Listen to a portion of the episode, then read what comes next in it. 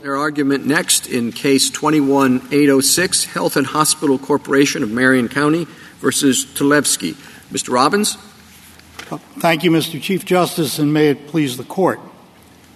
The key to spending clause statutes, this court said in Arlington Central School District, quote, is what the states are clearly told regarding the conditions that go along with the acceptance of federal funds. Among the most costly conditions that may go along with the acceptance of federal funds is exposure to private litigation under Section 1983. This court made that precise point uh, in Barnes against Gorman, in which it said with respect to a school that, quote, without doubt, the scope of potential damages liability is one of the most significant factors a school, or as in this case, a nursing facility, would consider in deciding whether to receive federal funds. States are therefore entitled, in our view, to clear notice that they will be subject to such private lawsuits if they, expect, if they accept spending clause money. Such a clear notice rule comports with the federalism and separation of powers principles at stake in these cases, and it accords as well with the common law treatment of third party beneficiary claims at the time Section 1983 was enacted. At common law, third parties generally could not sue to enforce government contract rights unless the contract clearly specified that the breaching party would be liable to injured third parties. Because the Federal Nursing Home Reform Act contains no such clear statement, it should not give rise to Section 1983 liability. But even if a clear notice rule is not required, the two purported rights that respondent invokes under FNHRA do not give rise to Section 1983 claims.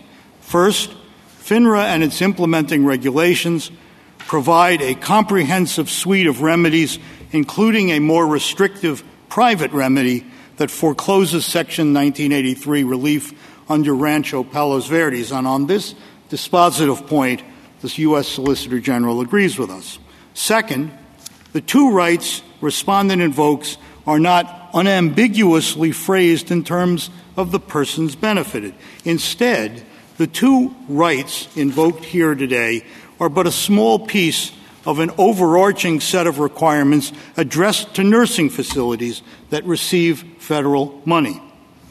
And the command to protect and promote those rights are, as in blessing, system wide commands, not an unambiguous assurance of individual entitlement.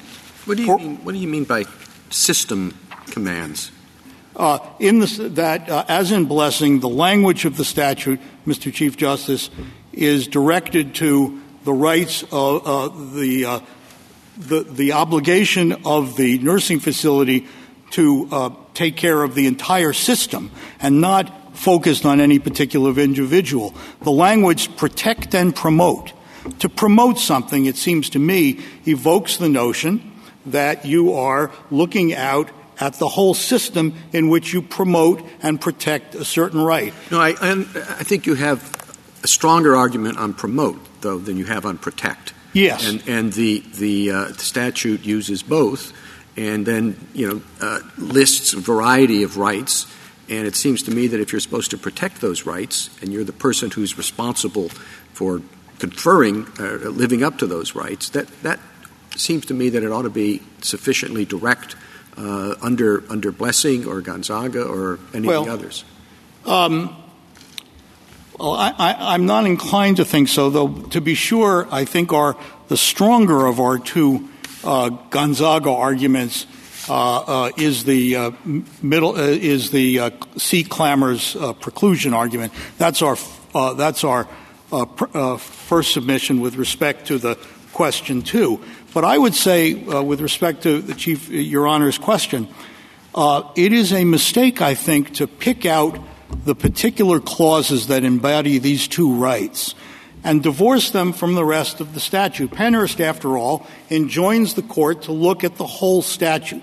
And when you do that, when you look at the whole statute, the entirety of the FNHRA amendments, what you're going to see is that the core of it contained in subsections B, C, and D are a series of commands to the nursing home to regulate and manage its facility in a particular way.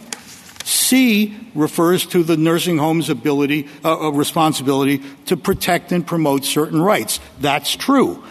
B, on the other hand, talks about uh, administrative obligations, as does D, whereas E and F are directed respectively to the states, and to the federal government, to the secretary. That is to say, each one of the substantive sections of these amendments is directed to the particular office or officer that has the duty to promote the underlying obligations. And so I would say that even though it's well, that's true. True. Go ahead. I guess I'm just not sure, Mr. Evans, what that what that gets you. It's a big statute. It does a lot of things, but one of the things it does is to say every nursing facility has to ensure that individual rights are respected and lays out in considerable detail what those rights are and say it's your job to see that those rights are fulfilled. Yeah.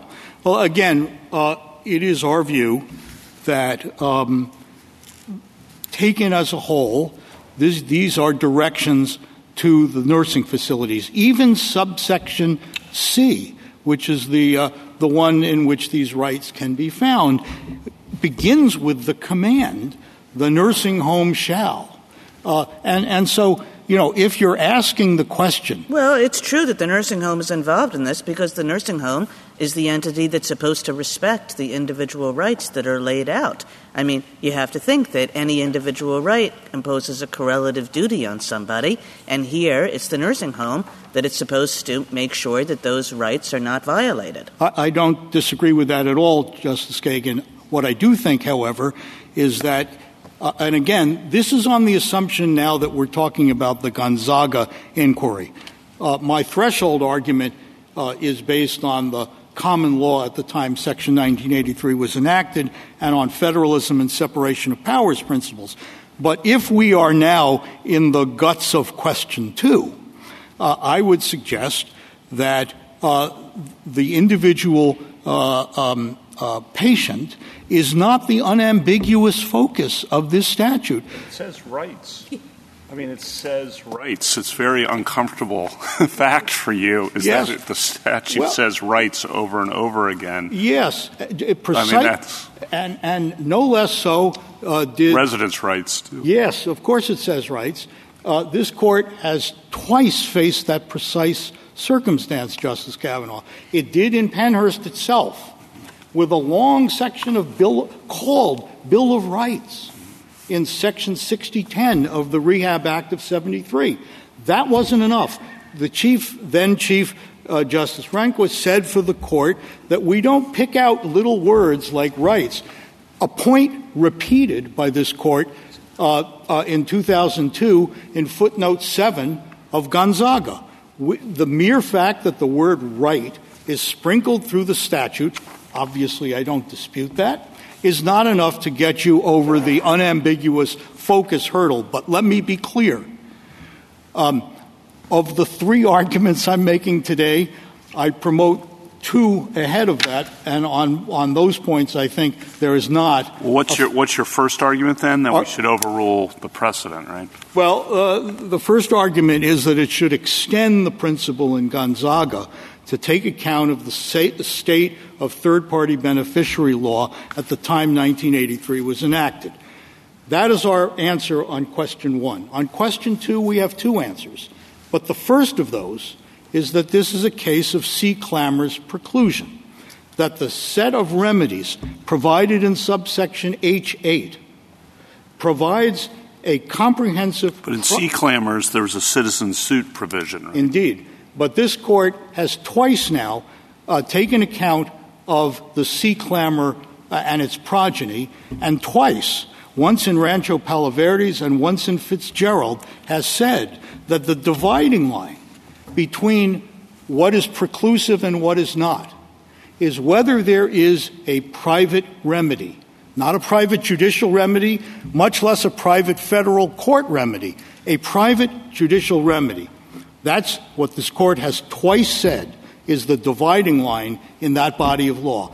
there is no question no even fair debating that there is a set of private remedies. Which private judicial remedies or private administrative remedies? Private administrative remedies. Okay, and we've said that the existence of a state administrative remedy does not ordinarily reclo- uh, foreclose resort to 1983. The Solicitor General quotes that. Uh, That's right. Portion as well, and I just want you to respond to that. How do we how do we address that? Well, uh, first off, these are uh, these are not simply uh, state uh, remedies. There are remedies that both the secretary can enforce, uh, including the right to bring a grievance to the secretary uh, um, uh, you, and a grievance uh, to state officials. But I would, I, I, I, would say, Justice Kavanaugh, that the, you know, I really do insist on the dividing line that this court has articulated more recently than the, than the language that you've quoted. Um, uh, it seems to me Fitzgerald. Can you get? I'm sorry to interrupt. I don't want to take too much time, but that's a key point for me on the comprehensive scheme argument, which is what exactly is the dividing line? I mean, I've got the cases. I've read the cases. What do you think is exact formulation of the dividing line? I think uh, if I'm reading the two cases I've just cited correctly, and I think I'm quote citing the, the language almost verbatim.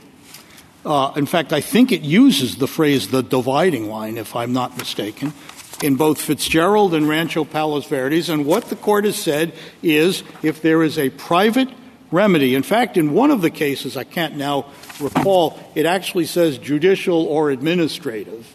Um, you think uh, any private remedy at all? No. No, uh, I, I, I don't think so. I mean, because I had thought that we looked for some understanding of incompatibility, that we looked for some ways in which the other private remedy was in conflict or in at least in tension with 1983. So in those cases that you're citing, those cases all had remedial schemes which had various requirements. They uh, forced you to give notice. They required you to file at a certain time, things like that. And if you gave a 1983 suit, it would be a, a way of evading all those requirements so that you could see that there was some kind of tension between the remedial scheme in 1983. I, but I, don't see any of that here. Um, but I, uh, respectfully, Justice Kagan, I don't think that's the way this court has thought about the preclusiveness of remedies.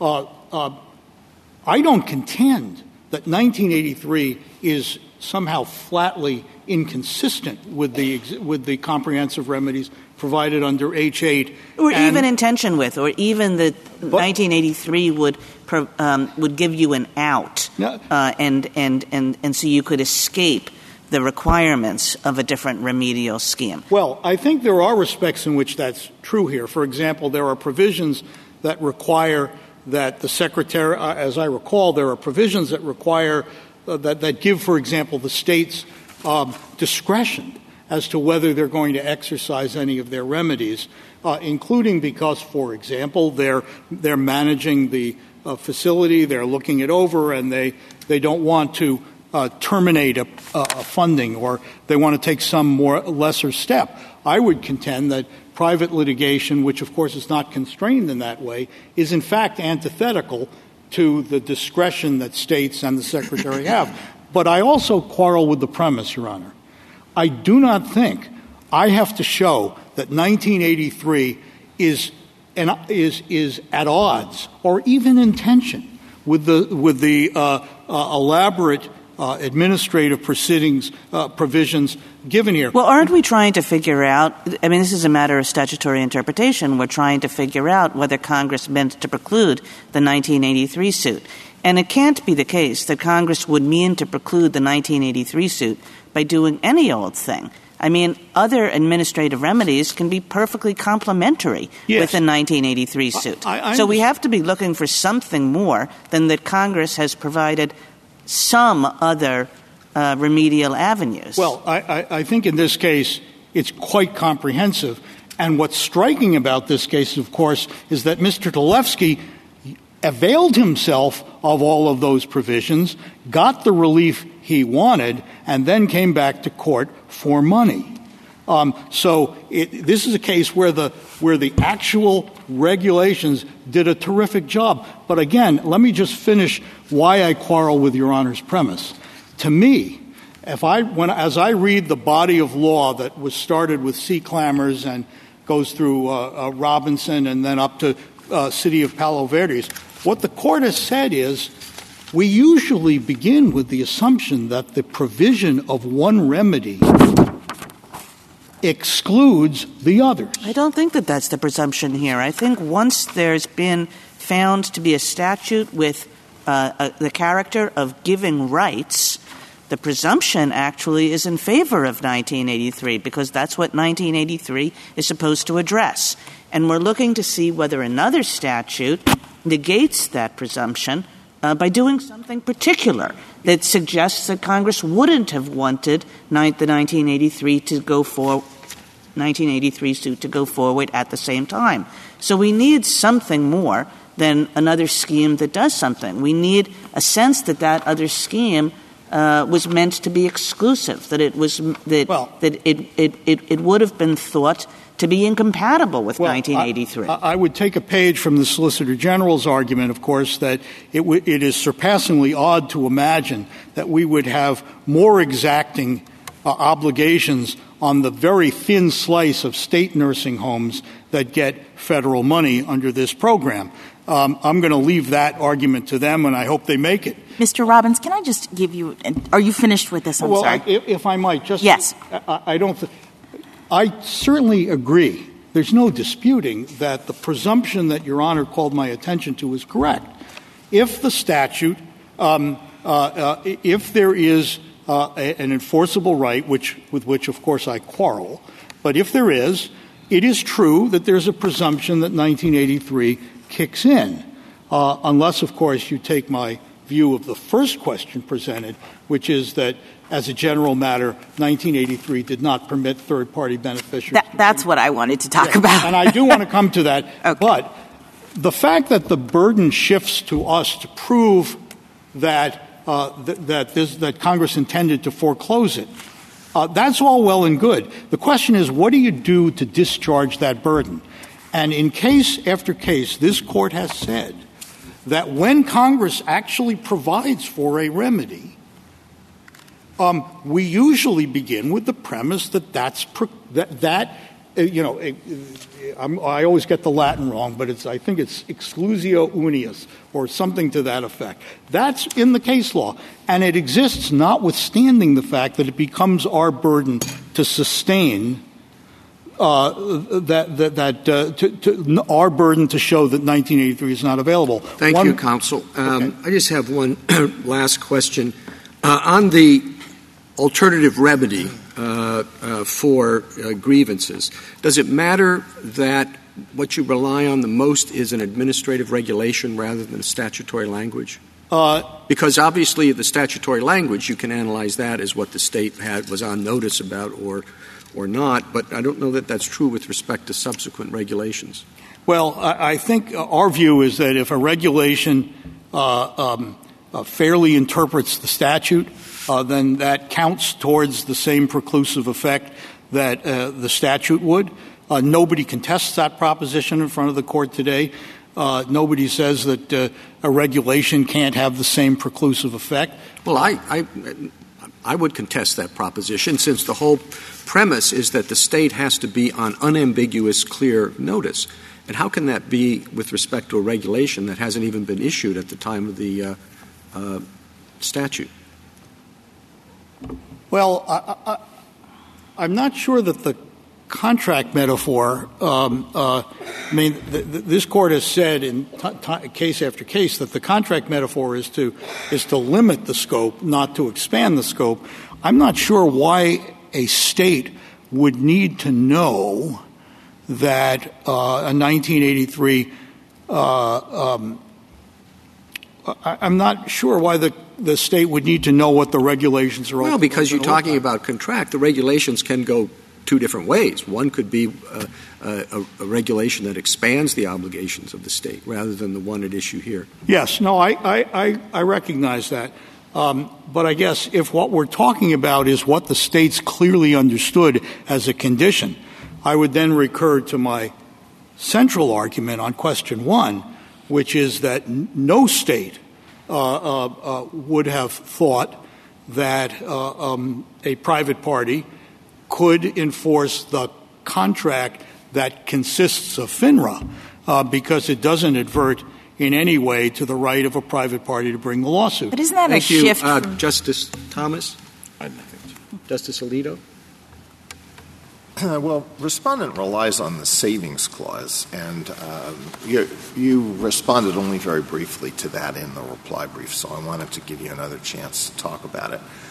The savings clause says the remedies provided under this subsection are in addition to those otherwise available under for federal law and shall not be construed as limiting such other remedies. Why doesn't that apply directly here? It doesn't say, the provision does not say that the right that is asserted must arise from some source other than the law at issue. It, it supplements remedies. Yes. Uh, It says that this does not take away remedies, and 1983 provides a remedy. Yes, uh, I appreciate it, Justice Alito, and let me let me uh, uh, provide two two answers on that. The first is um, both in Rancho Palos Verdes and in um, I, want to say at least one other of the uh, this court's cases. Maybe it's uh, it's uh, Robinson. The court has said that when we refer, when a savings, so-called savings clause refers to federal law or federal statute, it is referring to statutes other than the very one that contains the savings clause. That's our first submission. But I'd like to follow on to that because I think if, it, if that's correct, the savings clause is our friend, not theirs.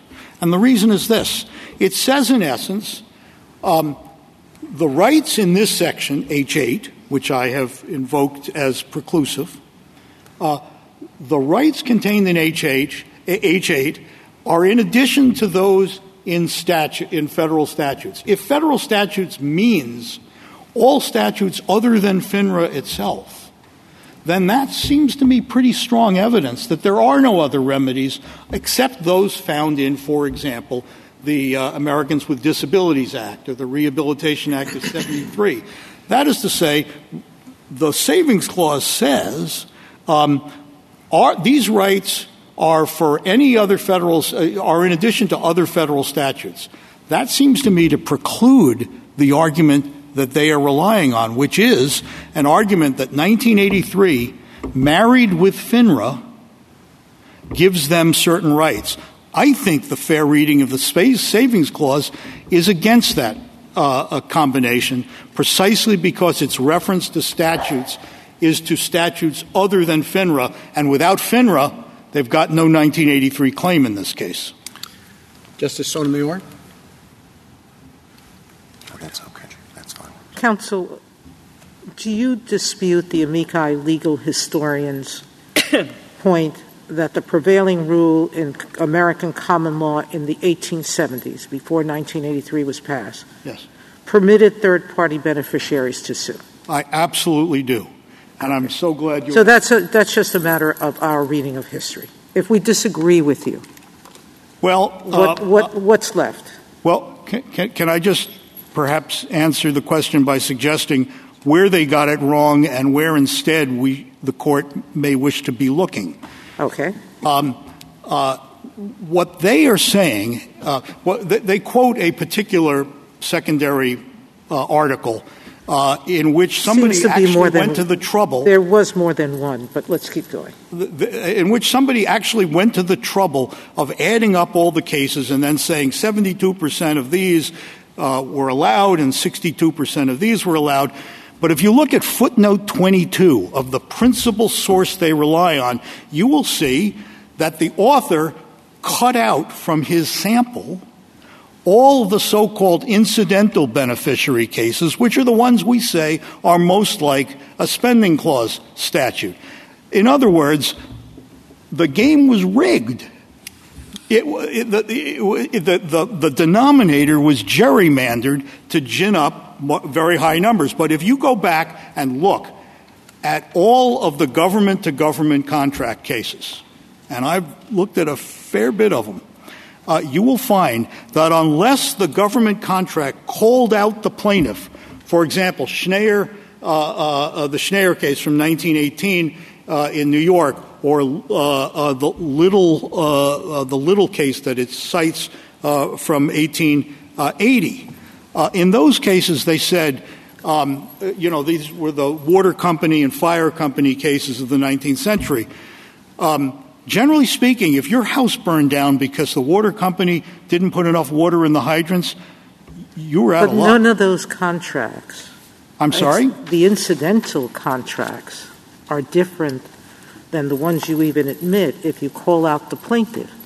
Isn't that what Blessing and Gonzaga are saying? No. I, if I, the contract is giving a right to a particular class of people, that is a third party beneficiary. No, I, I, I respectfully suggest that it is not, because if you look at the cases I've just described, what you will find is that the contract had a, uh, for example, Schneier is a, is a water company case, and it said in substance uh, if you don't deliver the water, uh, you will be liable to anyone who is injured.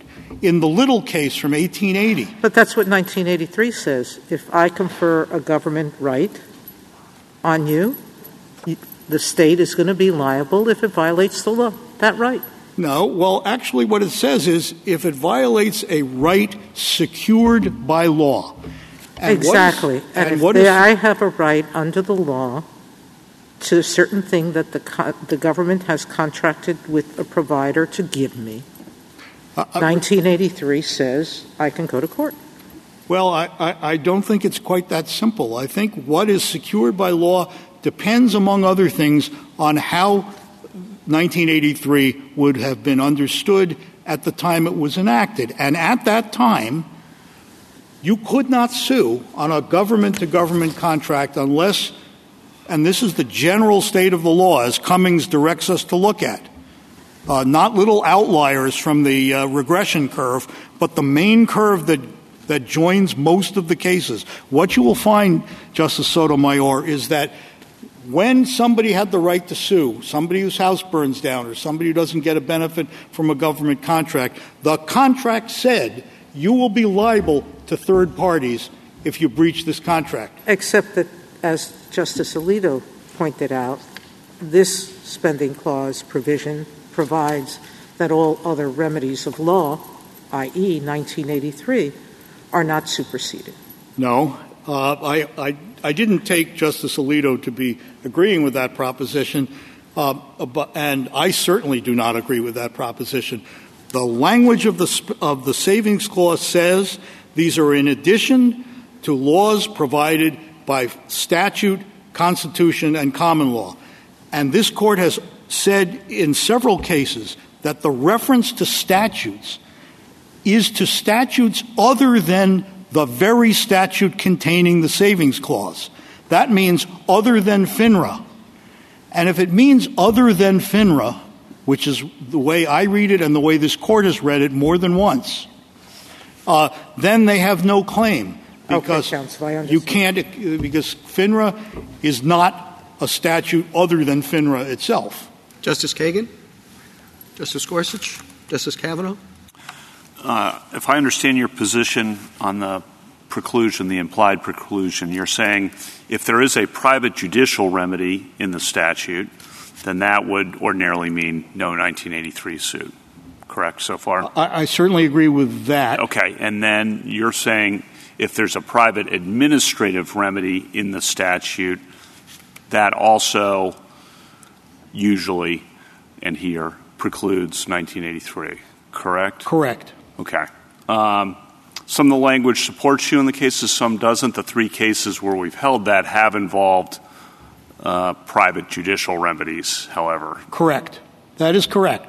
But so the, the, the issue here, I think, that if we get to this issue we'd have to nail down is exactly under what circumstances the private administrative remedy in the statute precludes 1983. Does that sound like the question? That does sound like the question. Uh, on the other hand, with all respect. And the government has a whole different theory. I get that. We'll yes, get to that. The government has a but different let's not, I don't want to get to that now. Just on Fair yeah. enough. But on, on that proposition, uh, I don't think I can do better than to cite this court's cases that have said, that have told us where the dividing line is. And right, if, but even those, like if you look, I mean, I won't belabor it too much, but Rancho Palos Verdes says in all the cases in which we have held that 1983 is available, we have emphasized that the statute at issue did not provide a private judicial remedy. Yes, they did say that as or well. in most of the cases, that's a key, most is a key word there, even a private administrative remedy. Fair enough, but they go on to also say the, uh, Uh, the, the so-called dividing line point. Yes, that helps you. And, I agree. And, and it helps I think I'm done. Okay. Okay. Well, thank you. Okay. Justice Barrett? I'm a little bit surprised, I guess, by the focus on the third-party beneficiary point, and this is why. If you have, and I think this dovetails with Justice Sotomayor's questions, it is true that in spending clause le- uh, legislation, we have focused on the contract analogy. And so, as the Chief Justice was pointing out, we want to know when a state accepts the funds if it was on notice of its obligations. Right. In the 1983 context, I would have thought that the question is does this statute create rights? The Blessing Gonzaga question, arguably just the Gonzaga question after Gonzaga. But if so, then you are referred to 1983, and the scope of that cause of action is dictated by 1983.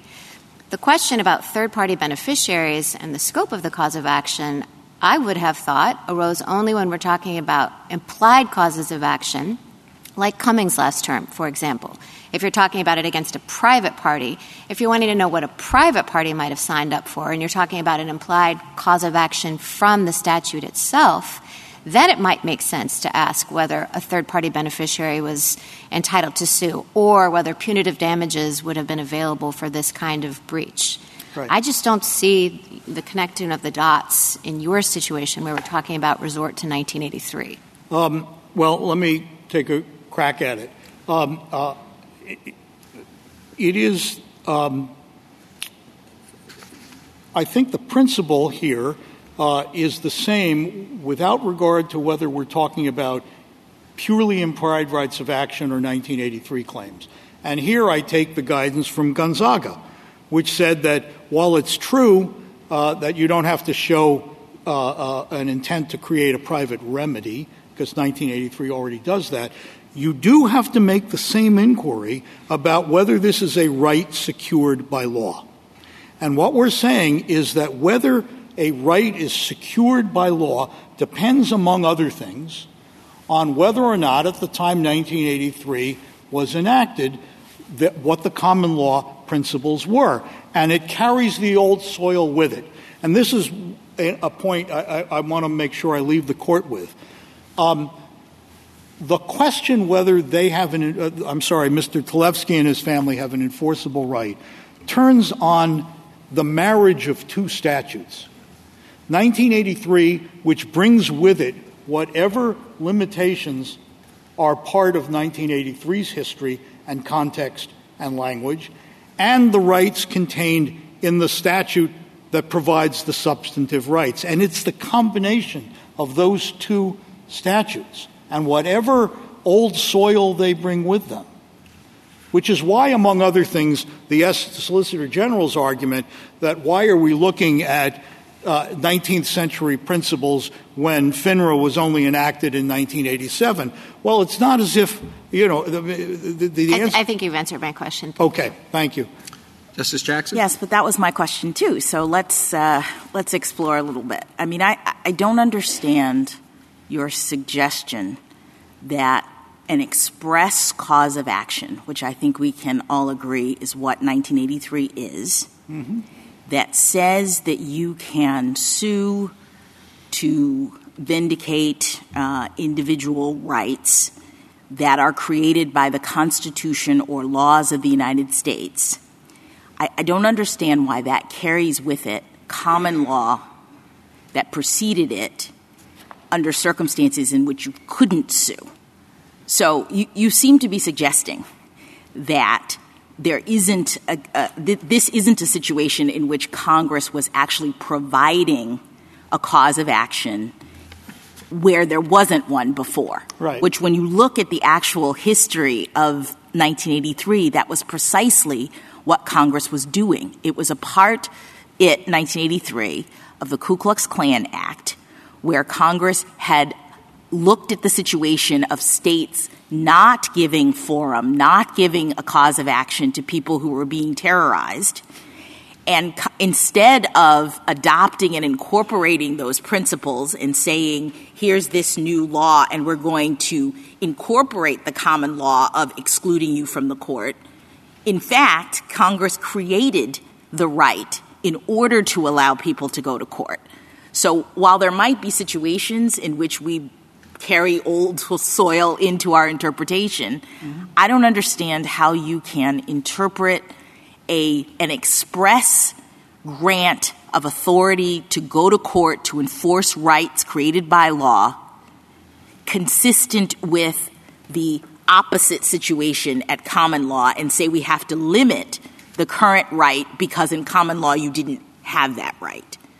Okay. Well, um, I have a number of parts of answers that I'd like to be able to give. And well, I know- let me just ask you this th- yes. this way. Yes how do we have authority to do that? Aren't, wouldn't that just be us rewriting the statute? No. You're not saying that laws is ambiguous in the statute, are I you? not. All right. So if it's usually we only get to step in and look at common law or whatnot to assist in the interpretation of a statute. I but agree. if you agree that this is unambiguous, that Congress was giving people the right to enforce um, you know, laws that gave them certain rights, and if you agree that, that FNHRA is a law, maybe you don't. I do. Okay. then it seems to me odd to suggest that we as a court can reinterpret the word law in Section 1983 to carve anything out. An old professor of mine wrote a book in which he said, No answer is what the wrong question begets. Whether or not laws is supple enough to include 1983 or FNHRA, that's the wrong question, respectfully. The right question is what are the what rights are secured by law within the meaning of 1983?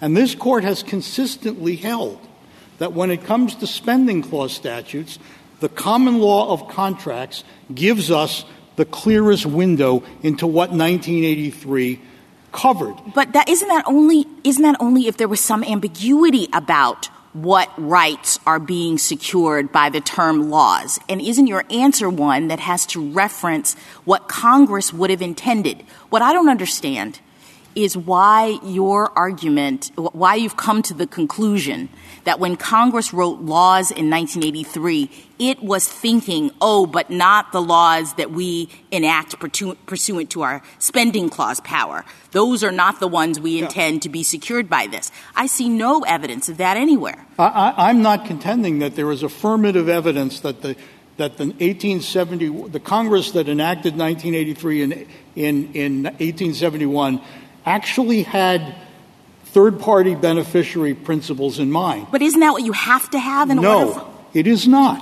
Mm.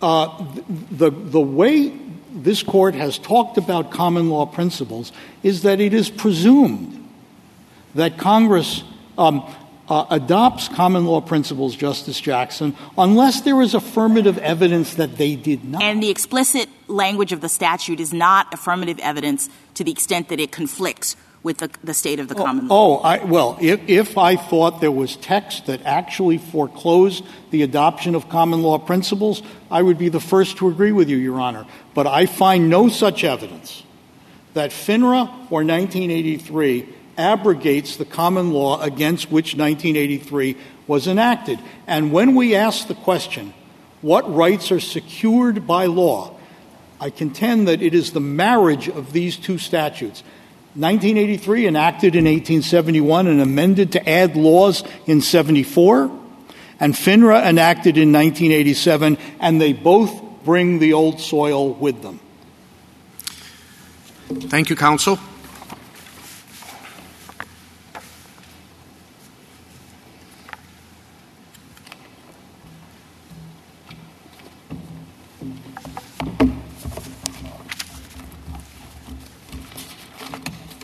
Mr. Fisher? Mr. Chief Justice, and may it please the Court, 20 years after Gonzaga, Section 1983 spending clause cases are unpredictable with three consequences of particular concern for states. First, they frustrate informed state assessment of spending clause programs. Second, they disrupt state efforts to administer complex spending programs using scarce resources. And third, they, per- they prevent states from pursuing policies valued more highly than full federal funding. Fundamentally, private enforcement of federal spending conditions takes officials off the political hook for policy decisions and leaves voters without any elected officials to blame. Accordingly, the court should finish what it started in Gonzaga and hold that federal spending conditions are not privately enforceable unless Congress expressly so provides.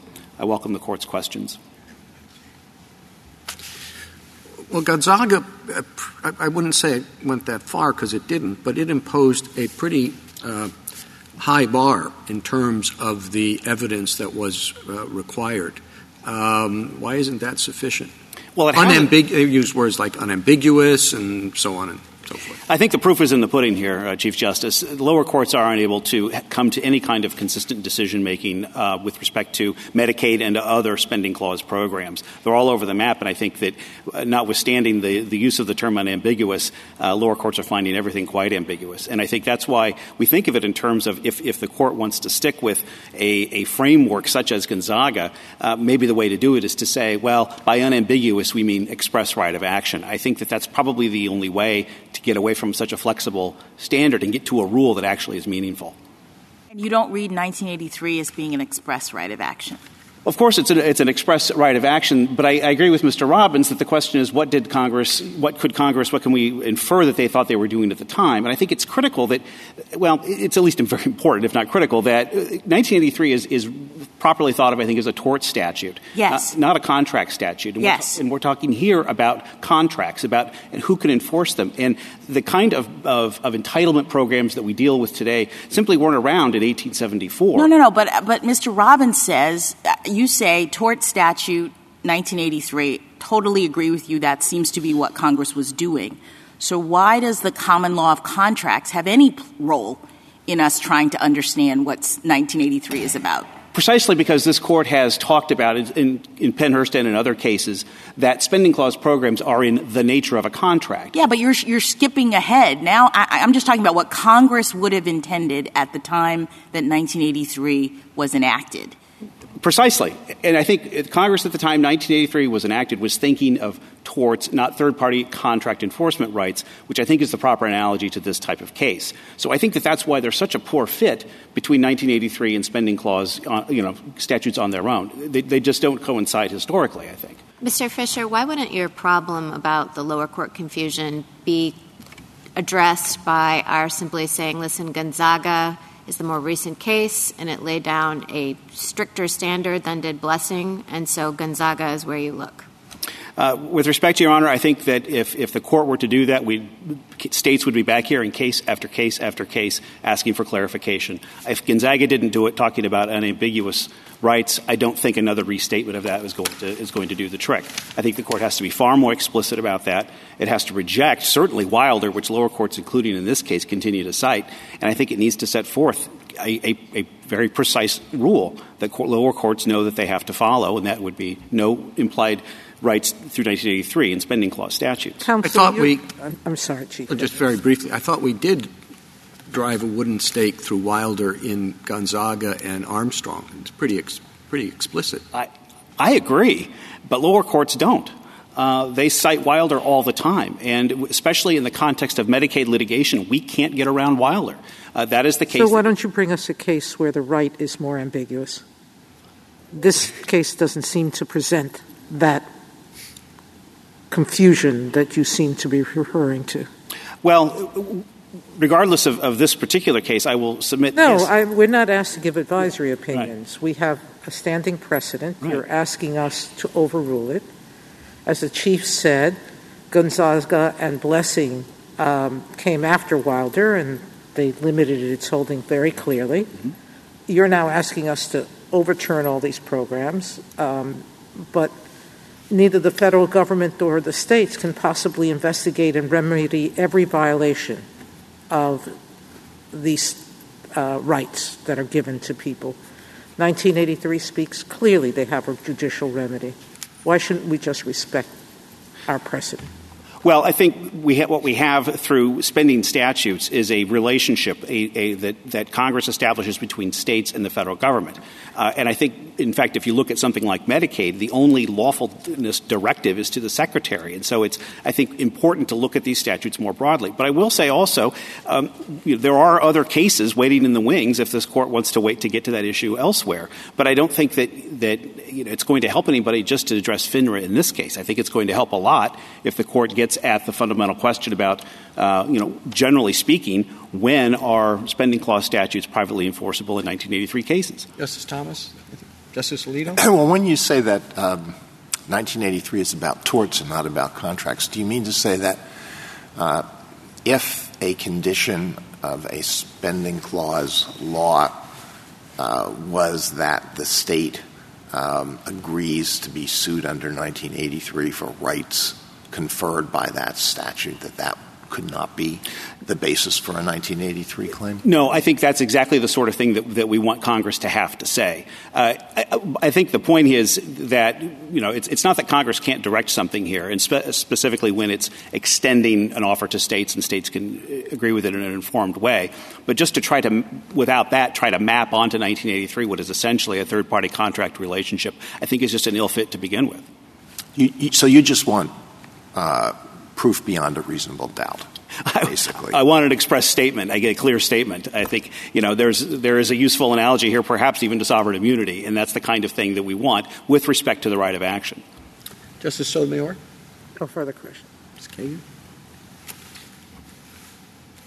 Justice Jackson? Yeah, I would just say that clear statement rules in the court's precedents usually exist against the backdrop of the kinds of rights like sovereign immunity or um, habeas or that sort of thing. And so it just seems odd to me that in this situation, your position would be that Congress had to be clearer than saying all laws and rights created under the Constitution. Well, I think it goes back to that fundamental state federal relationship, which is akin in some respects to sovereign immunity and to that inquiry. But Congress can't go beyond its enumerated powers. It can't direct states to do particular things, but it can invite states to do them by extending, you know, an offer and the states accepting. And I think part of that relationship and making sure that there is legitimacy to that broader, uh, uh, you know, exhibition of power is a clear statement. Here is what you're in for if you, if you take this money. Thank, Thank you. you, counsel.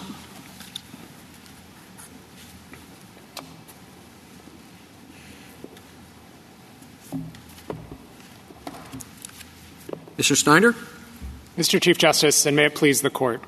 For half a century, this Court has recognized that Section 1983 means what it says, providing an express cause of action that by default applies to rights created by any federal statute. Petitioners provide no sound basis for revisiting that precedent. First, they offer no evidence that the Congress that enacted Section 1983 would have viewed breach of contract suits by third parties as remotely relevant to the new tort it was creating. Second, petitioners can't show that their rule was the sort of well settled background principle that Congress incorporates into a statute silently. And finally, Congress has affirmatively confirmed that some rights created in the Social Security Act are enforceable through Section 1983. Disregarding that ratification would unsettle decades of legitimate legislative reliance. This court should accordingly reaffirm the framework that it applied in Gonzaga and Blessing. Applying that framework here, however, we agree that Congress displaced Section 1983 in FNHRA, and we therefore ask the Court to reverse on that basis alone. I welcome the Court's questions. So you think, uh, uh, same question I posed uh, to Mr. Robbins, uh, in terms of looking to see if there's a comprehensive remedy, uh, do administrative remedies provided by the Secretary count? So I, I, think we would articulate the standard, frankly, much like Justice Kagan did. Uh, we think that they can count in some circumstances. We certainly don't think that they count in all circumstances. This court has said that ordinarily a state administrative remedy is not sufficient to displace Section 1983. But for two reasons, we think the, the remedy that Congress created here is, is sufficient to displace 1983. The first is that it is an extensive system of remedies that include enforcement mechanisms by the Secretary himself. So um, the states administer uh, FNHRA in the sense that they provide surveyors who go, a, go out to each facility each year to make sure that uh, the, the, facilities are in compliance with FNHRA. Um, but there's also an additional process by which the secretary can impose sanctions on each facility. They can impose uh, civil penalties of up to $10,000 per day per violation. They can uh, cut off further Medicaid funding at the facility. They can uh, require the installation of new management at the facility, and they can even order the facility to close. So we think those administrative mechanisms by the secretary are significant. I understand how you how administrative remedies that uh, uh, lessen the burden on the on the on the recipient, the states. Uh, certainly could be taken into account. But if the requirement is that the states know unambiguously what they're agreeing to, how can administrative remedies that expand their liability uh, be taken into account? so taken into account the other way. Um, so, Mr. Chief Justice, when this court has talked about the unambiguous requirements in its, its 1983 cases, it's really focused on whether the right was set out unambiguously in the statute. The court hasn't talked about that unambiguous requirement in the second part of the Gonzaga inquiry. So I think that's a partial answer. The other thing I would say is that these administrative enforcement mechanisms are laid out in the statute. Now, they're elaborated on in regulations, but the statute itself provides for all of the enforcement mechanisms that I just described. And so the state knows about those. I, I don't. Well, I mean, one of them is the voice grievances. I mean, that certainly doesn't set out in the statute any no, any awareness of what type of remedies are going to be provided in that situation. No, that's true. And so the, the remedies that I described are not remedies for grievances. Grievances tend to be resolved at the facility level, or a nursing home resident can also file grievances with the state long term care ombudsman who can help to bring about an amicable resolution of those problems. The remedies that I was describing come either from complaints, which are more formal filings with the state survey commission or state survey agency, um, or through notice to HHS, which can then uh, send out a, a, federal survey team if it, if it deems that appropriate to um, impose those remedies. Is there a dis- sorry? So I was going to go back to the other thing that I think is significant here and why we think this administrative uh, enforcement mechanism is sufficient. Um, we think that ordinarily, Justice Kagan, you were getting at this, ordinarily when you have a system in which all of the regulated parties are state actors, and Congress creates an administrative enforcement mechanism, it would be unclear whether Congress intended that administrative mechanism to be exclusive Um, or if instead Congress just assumed that Section 1983 would provide a background default rule that would also allow private suits. What's different about this case is that Congress was acting in an area where a substantial number of the participants are private parties. And Congress contemplated providing a private cause of action against those private parties, but left that out of the ultimate bill and enacted. And so we know that Congress believed that the administrative enforcement mechanism it was creating was sufficient for the 90% of nursing home residents who, who live in privately operated, operated facilities. And we think that's a very strong indication that it, it didn't believe that um, a private cause of action. That's an unusual line to draw and would be a new line in the case law. That's not to say it's not a good line here, but um, I, that so, would be that would be uh, different. I, I, agree with that. I, I, mean, we think that this case is different from the other cases that this court has considered. The, the cases in which um, Can I uh, keep going. I, don't know that I was going to say anything valuable. okay. Well, on the point about uh, administrative remedies, I'm trying to get this sorted out, as you heard. So, state administrative remedies are different from private administrative remedies in the statute for purposes of the analysis, or are they considered the same? So the the um, the statute gives the secretary. Resp- no, I mean, as a in the 1983 case law in this area, are state administrative remedies that are available uh, considered differently from private administrative remedies. I, so you understand I'm, the question? I, am not sure I do. I'm trying to. So I would say that um, this court has said that, that state administrative remedies are ordinarily not enough. Yeah. Um, we think that it is significant that some of the administrative remedies available here are not state but rather federal. I'm not sure if that's the that's, distinction. That's the distinction you're drawing. That so is, that is the distinction. We do think that that's significant. We don't think that every time there is a federal administrative remedy that is necessarily preclusive of uh, resort to Section 1983. Okay, so let me stop you there just so I can get the analysis straight. If you didn't have your argument about the private state nursing homes, so assume you did not have that argument here, would the private administrative remedies be enough to preclude the 1983 suit under our case law in the view of the government? I think it would be a much closer question, and I think it probably would not be enough. We, we agree with Justice Kagan that there needs to be some incompatibility or some tension, and I'm happy to talk and what Do you, what do you do about the sentence in the case law um, that was referred to by the other side that says the, the dividing line is private remedies? So I, I, guess I haven't. I didn't take that to be articulating a, a very precise line between exactly which ones uh, are sufficient and which well, ones it says aren't. the existence of a more restrictive private remedy for statutory violations has been the dividing line between those cases in which we have held. You know, then it goes on. That's in uh, Rancho Palos Verdes. Now, later in the opinion, it refers to private judicial. So I'm just trying to figure this out. So, so um, to the extent that the court was talking about the dividing line between those cases in which it's actually found Section 1983 displaced and the cases where it hasn't, I, I think just descriptively, the line is the availability of private judicial remedies. In each of those three cases, there was a private judicial remedy. Now, in cases where this court has found that Section 1983 was not displaced, the court has emphasized the lack of either a judicial or an administrative mechanism.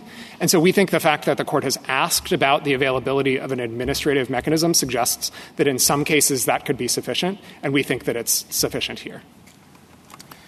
When you rely on the fact that 90% of the nursing homes are private, I'm sure you anticipate what's going to come next. So can I do the hypo? Uh, yeah, go ahead. So, uh, what if it's 50 50? Yeah. Uh, and, and our answer is the same in that case. I mean, the. Um, frankly, it's, it's helpful atmospherically that the number is 90 10. But the thing that's significant for us is that you're not in this situation where Congress would have just assumed that Section 1983 applied for all of the places in which the right uh, was being established. It, so it's more of a binary distinction, and the percentage just happens to be helpful. How low can you go? We got as low as, as 10% uh, of private facilities, and I think my answer was still there. Below that, Congress may have 10% of private facilities. I don't want to suggest that that's an incredibly clear line drawing problem or line. Um, the the thing that we are getting at is whether Congress would have assumed that Section 1983 was providing a, backstop in most of the cases. And here, Congress wouldn't have done that because Congress knew that for a significant number of the cases where it was creating rights, there would be no private cause of action. And so it must have concluded that the administrative mechanism it was establishing in FNHRA itself was comprehensive and sufficient at the federal level to protect those but rights. why? In Indiana, we have an amicus that tells us that Indiana the majority of nursing homes are state owned, and that in Pennsylvania um, immunizes government officials from any recovery whatsoever.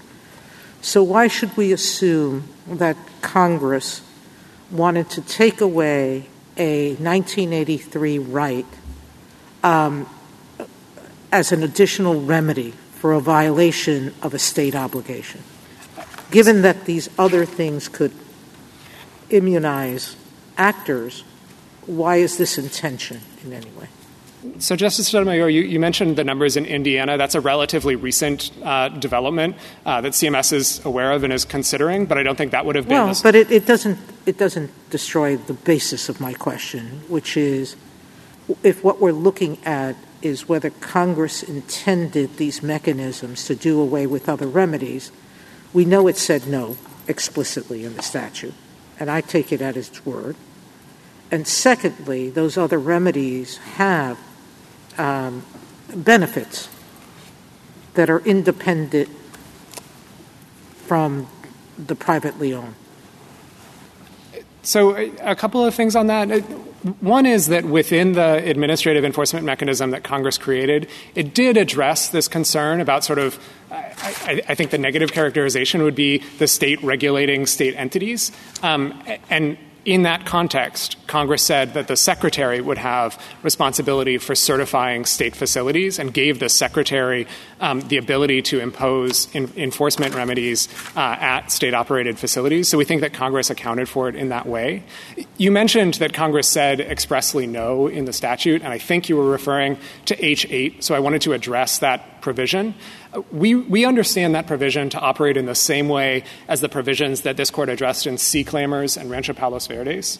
Uh, Congress in that provision um, was attempting to ensure that rights that uh, that residents already had independently of FNHRA would not somehow be uh, eliminated through the adoption of FNHRA. It spoke specifically to, uh, sorry, I'm looking at the language. The, um, it shouldn't be construed as uh, limiting, sorry, uh, that the remedies it was creating were in addition to those otherwise available under state or federal law. We think that that otherwise available means rights that rights and remedies that the residents would have had without the adoption of FNHRA. We don't think that was speaking one way or the other to whether Congress intended for FNHRA to allow residents to bring new Section 1983 suits they hadn't been able to bring before. It seems to me that if Congress was explicitly looking to state regulation, that it would want a cause of action that already existed to apply by mentioning the state and the obligation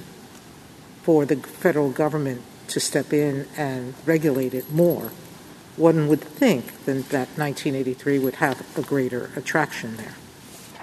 So, Justice Sotomayor, we, we just draw a, difference in, a different inference from the way Congress structured the statute.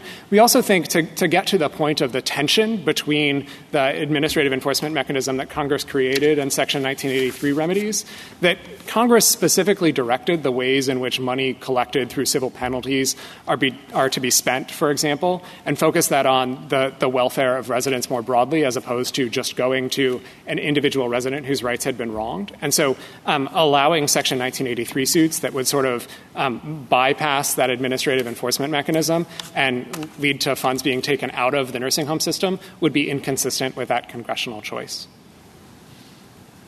I do want to take a moment. Uh, I haven't gotten any questions on the first question presented, but I do want to bring up the 1994 statutes, which, to the extent that there is any doubt about whether Thiboutot was correctly decided, we think that uh, the two legislative ratifications that Congress adopted in 1994 put that to rest.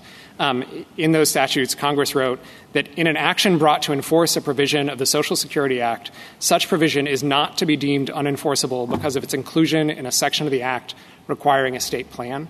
I don't think there's any way to read that legislative text other than as embracing a, a, congressional expectation that at least some of the provisions of the Social Security Act would be enforceable under Section 1983.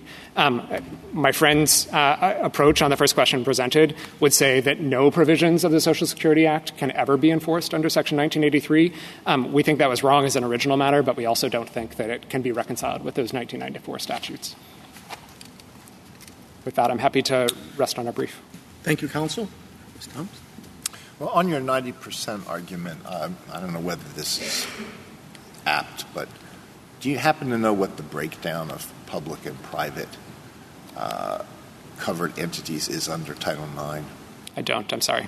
I, will say, to the extent that it's, relevant, this same question came up in, uh, Gonzalez, which involved similarly involved uh, schools. And Justice Ginsburg asked an argument about the same sort of problem that it would be kind of strange to say that Section 1983 is available to enforce rights against uh, public schools, but not private schools that are subject to the same requirements. Now, that's not the basis on which the court decided it, but to the extent that respondents has, have suggested that this is a new idea that is coming up here for the first time, that's at least some indication that people have thought about it before.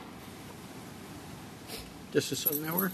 Justice Kagan? Well, it does seem kind of a new idea. I mean, uh, y- you know, this is a statutory interpretation question. We're, we're trying to figure out whether one scheme is compatible with another scheme. You're not looking at text. You're not looking at structure. You're not looking at history. You're looking at, like, what you think Congress knew about the market uh, uh, composition. Uh, the, and uh, that that does seem, uh, Justice Kavanaugh said, unusual. Seems unusual.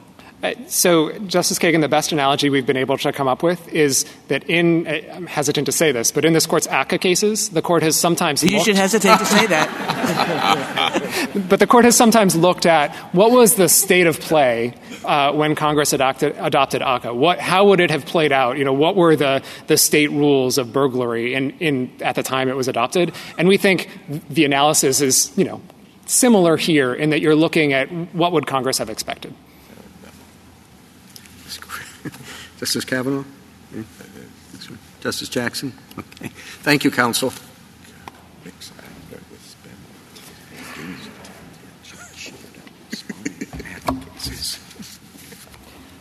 Uh, Mr. Tutt. Thank you, Mr. Chief Justice, uh, and may it please the court. The difference between our position and the United States' position in this case is unbelievably narrow. The United States agrees that this court should not overrule decades of precedent holding that rights secured by spending clause laws are enforceable under Section 1983. And the United States agrees that FNHRA creates two enforceable rights. Uh, and we are obviously right about those points.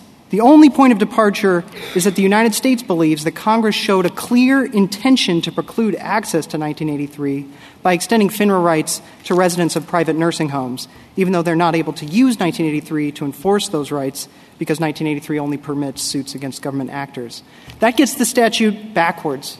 FNHRA's text and context show that when Congress enacted the statute in 1987, it wanted to preserve access to all available remedies for FNHRA violations to the greatest extent possible. Thus, as no one disputes, Congress expressly preserved the ability of nursing home residents to sue to enforce their FNHRA rights in private lawsuits under state tort law. And as the United States concedes, Congress expressly preserved the ability of the Attorney General to enforce these rights under CRIPA, which is just Section 1983 for the Attorney General. We think it is equally clear that Congress wanted to preserve access to Section 1983 for two reasons. First, the statute says it. The statute's savings clause on Joint Appendix 123 means what it says. The savings clause says that other remedies will also be available to enforce FNHRA. The legislative history confirms that that is the correct reading of the text. Second, Congress had good reason to preserve 1983, specifically for residents of government nursing homes. Congress knew that sovereign immunity often makes it more difficult or impossible to sue government nursing homes. Congress also understood that when states own the nursing homes, FNHRA's scheme, which depends on states to enforce FNHRA's requirements, falls apart. And Congress enacted FNHRA against a background of numerous laws like CRIPA, RLUIPA, RFRA, and Section 1983 itself that specifically hold governments to a higher standard to protect rights than private institutions. Finally, I would also like to reiterate that even aside from all of the above, the actual standard in this court's cases for finding implied preclusion is exceptionally high. It requires incompatibility between the remedies in the statute and Section 1983. There is no incompatibility here. I welcome the court's questions. You, you said um, uh, you, you, quoted the provision you referenced in the joint appendix about other remedies. Uh, Mr. Robbins told us that the other means other than the particular statute at issue. What, what is your response to that?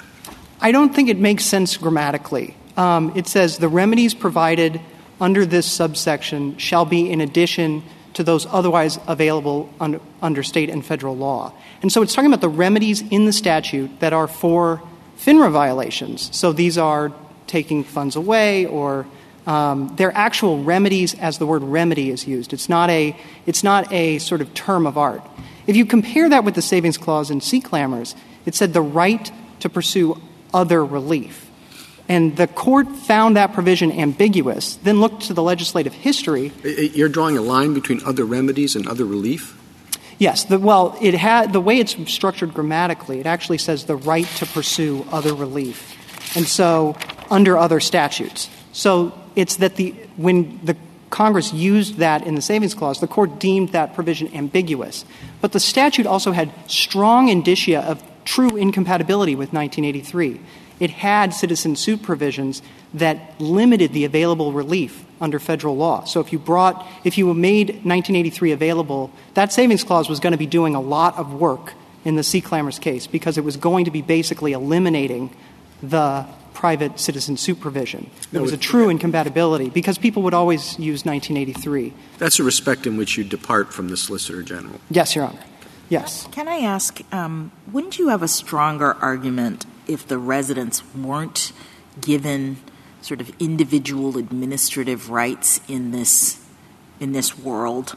Um, and maybe they aren't, and maybe I'm not reading the statute correctly, but I understood that Congress has a scheme now for allowing for requiring states to have plans that allow individual residents who have rights that they feel are being um, denied to have hearings, to have appeals, to uh, cause the investigation of complaints. And so I'm wondering whether the incompatibility might be coming from allowing people to bring 1983 suits in lieu of following the very sort of comprehensive administrative processes that Congress has put in the statute?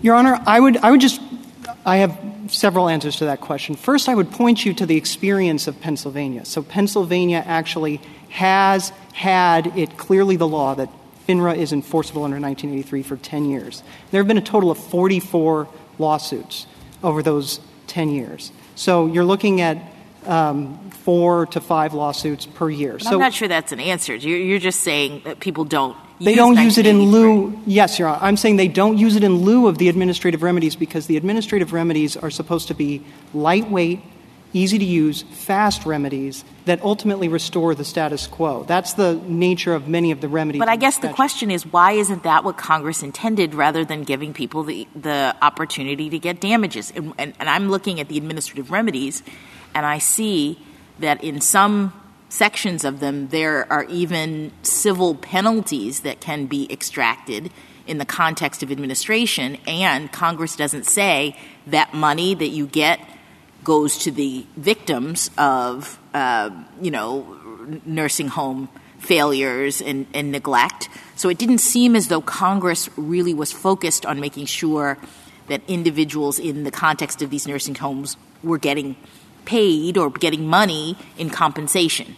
Your Honor, I want to emphasize how the savings clause fits into this argument because I think even if you don't think it's an independent basis for ruling for us and gets us all the way there, it, it, tells us what Congress's intent was on this very question because it preserved state tort actions, state private damages actions for individuals against nursing homes that violate these rights. And this is in the actual legislative history even more clearly than in the text of the statute, so it confirms the text.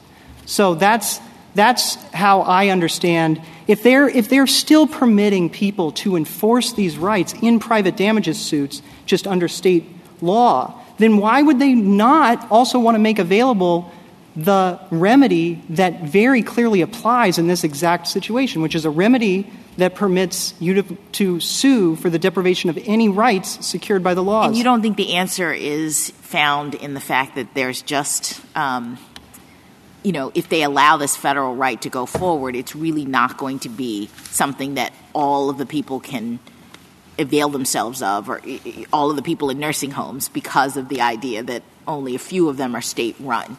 Your Honor, we don't know, for instance, whether even though 10% of nursing homes were public, whether the worst nursing homes were those 10%.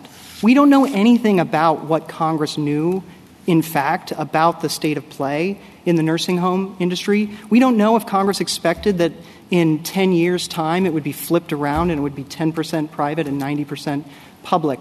And it actually cashes out in this case because Indiana has made more than 90% of its nursing homes public. So it is the exact flip reverse of the rest of the nation. And for the individuals in those nursing homes who confront very draconian limitations on their ability to actually enforce these rights under state law against state run nursing facilities. It is really Section 1983 that is filling the gap and making those rights real for those people. Congress doesn't create rights with the expectation that, generally, with the expectation that someone else will come in and, and enforce those rights on your behalf. The way that the Solicitor General thinks this scheme should work, and and HHC is that you are given rights. You're told of these rights orally and in writing on admission to the nursing home. They say you have the right to be free from restraints.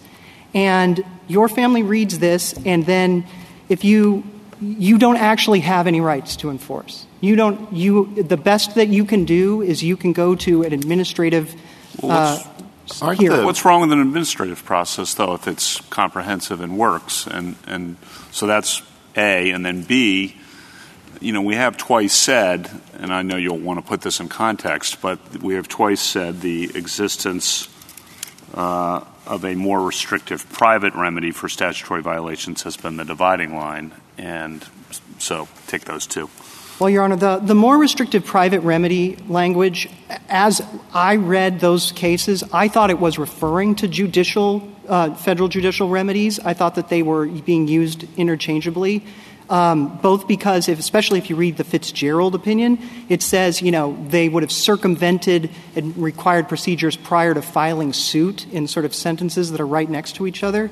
So, so the way I understand private remedies is it really means federal judicial remedies. And that makes sense in the broader context of statutory interpretation, which is this court doesn't want to get into the business of trying to mind read Congress about what did it know about the nursing home industry when it's not evident from the face of the statute what did it know about the policy considerations of should people in the public nursing homes have well, if, we, if we're clear in the opinion deciding this case about this exact point then at least congress going forward will know what the deal is well, it will to a, it will to a, certain extent, but it would also then, if you adopt, for instance, the, the United States' position. put that aside. okay. The, the, private remedy uh, point. On the private remedy point, these are really the opposite of comprehensive remedies. These are minimal state level administrative remedies. They, they, ta- they are the equivalent of saying that the nursing home should make sure that if your rights are violated,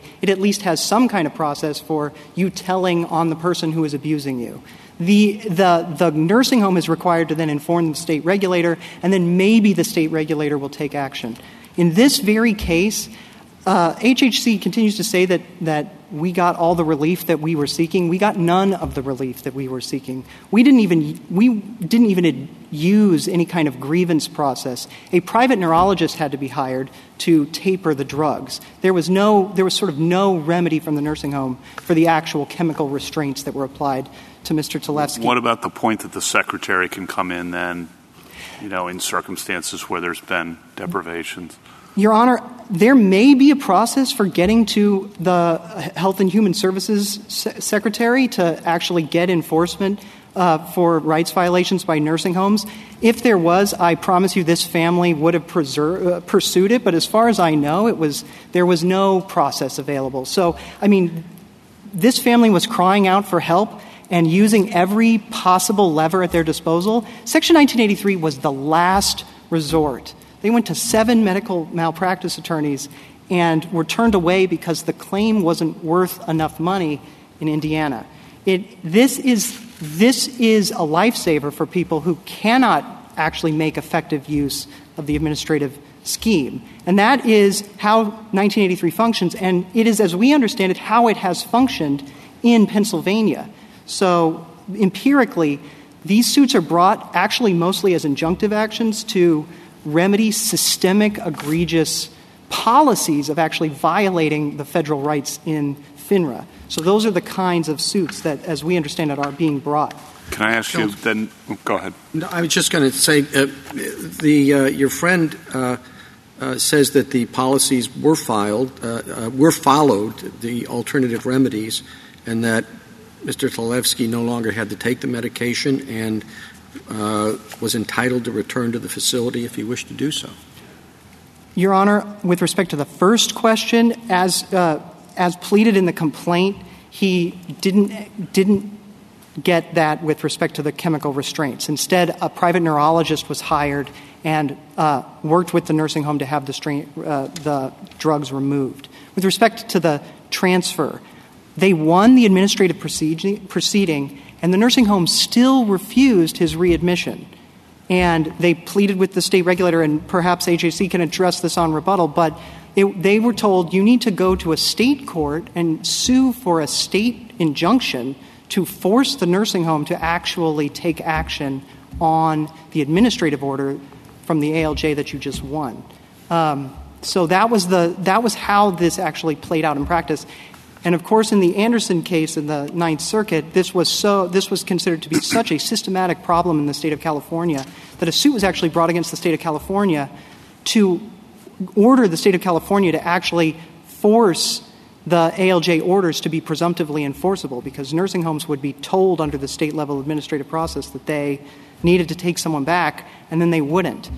Um, and uh, it is very difficult to think of this as a comprehensive remedial scheme when the remedy for being involuntarily evicted from your home by a nursing home is to go back to that place where you fear retaliation potentially, where um, if, if you were involuntarily transferred in, for instance, the context of this case because you were being abused, um, you don't want to go back. So the only available remedy isn't even the remedy that you would want. Can I, can I ask you then about, so that's responsive to the one theory yeah. uh, that you have to deal with on the comprehensive, on the administrative scheme. The SG has, as you're well aware, an entirely different theory for why um, it's implicitly precluded.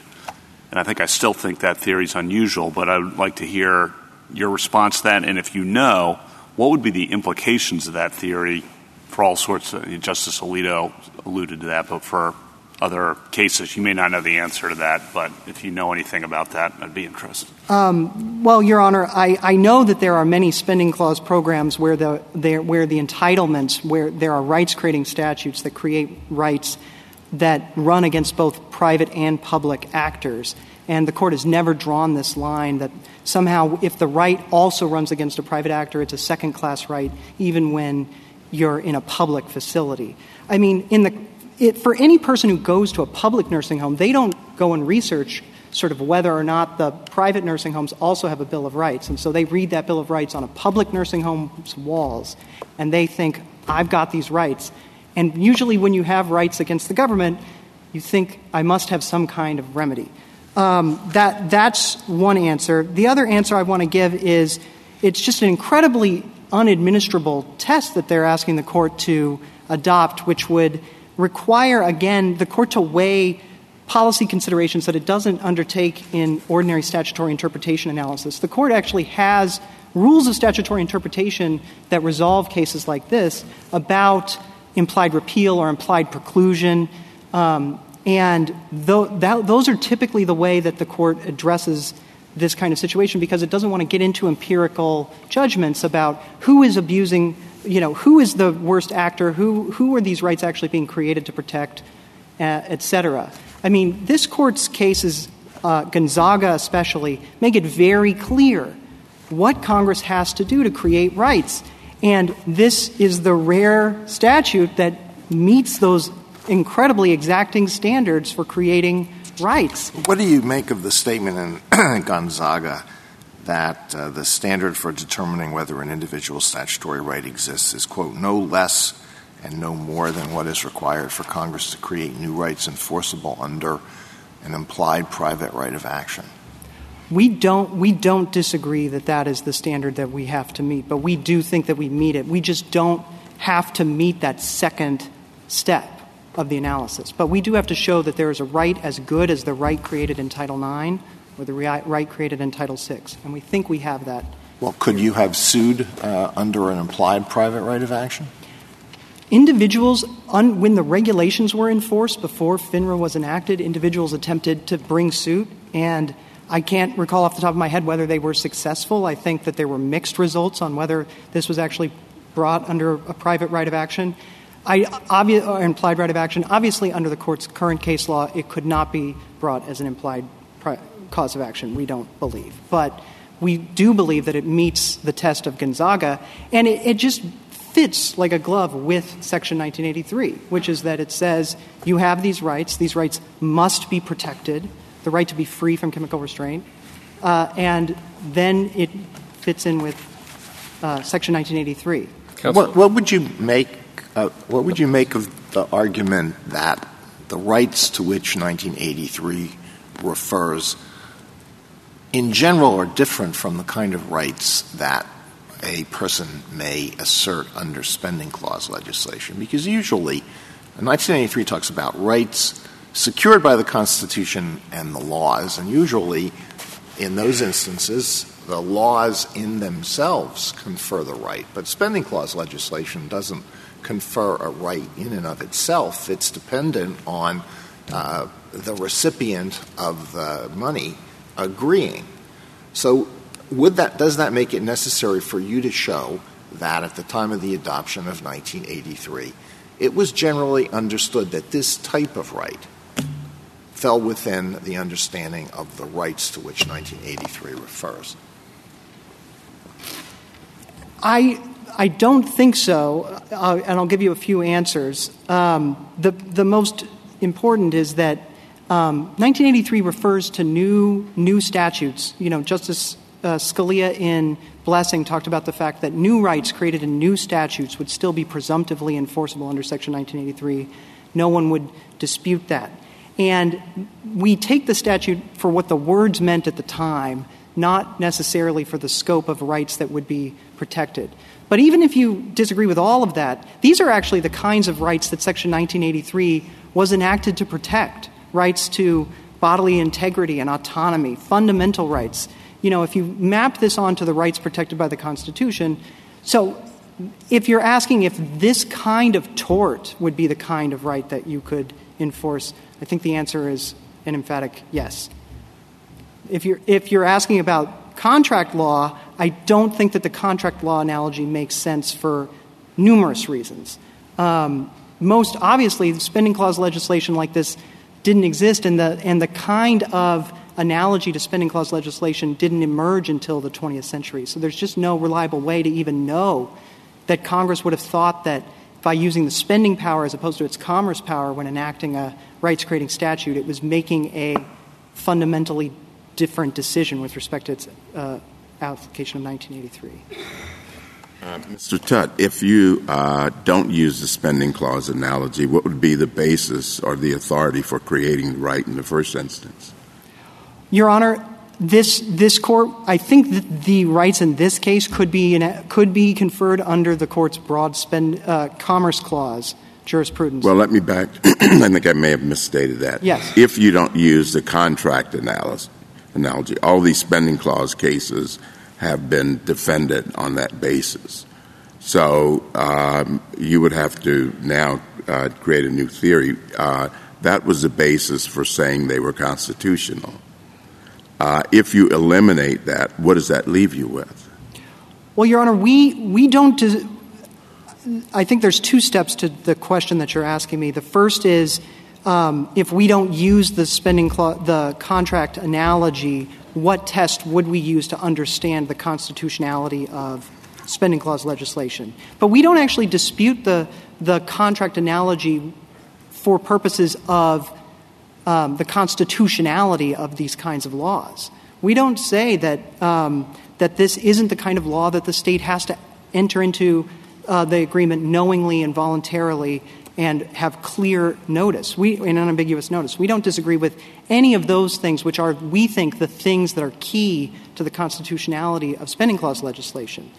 The uh, HHC wants to take that analogy one step further and say that the Congress that enacted 1983 must have thought that that analogy that hadn't yet even really been explored by this court would further extend to how 1983 would be interpreted, and we don't we don't see. I hope I'm being responsive. Well, I, I think the problem is that it's one thing to have the contract uh, uh, uh, analogy as the basis, and then as you play it out, you say, well, if you if you continue that, you say, well, who is this contract between? And that's been the basis. It's uh, the state is receiving the money, for example, under these conditions, so the national government can require them to do certain things.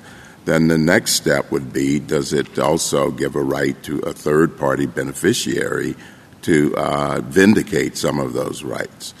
Uh, that's the way we have done it. Now, you're saying it's okay to have the contract analogy at the formation stage but you can drop it along the way if it becomes inconvenient on the back end, that is, on the rights uh, vindication uh, uh, at the rights uh, vindication stage.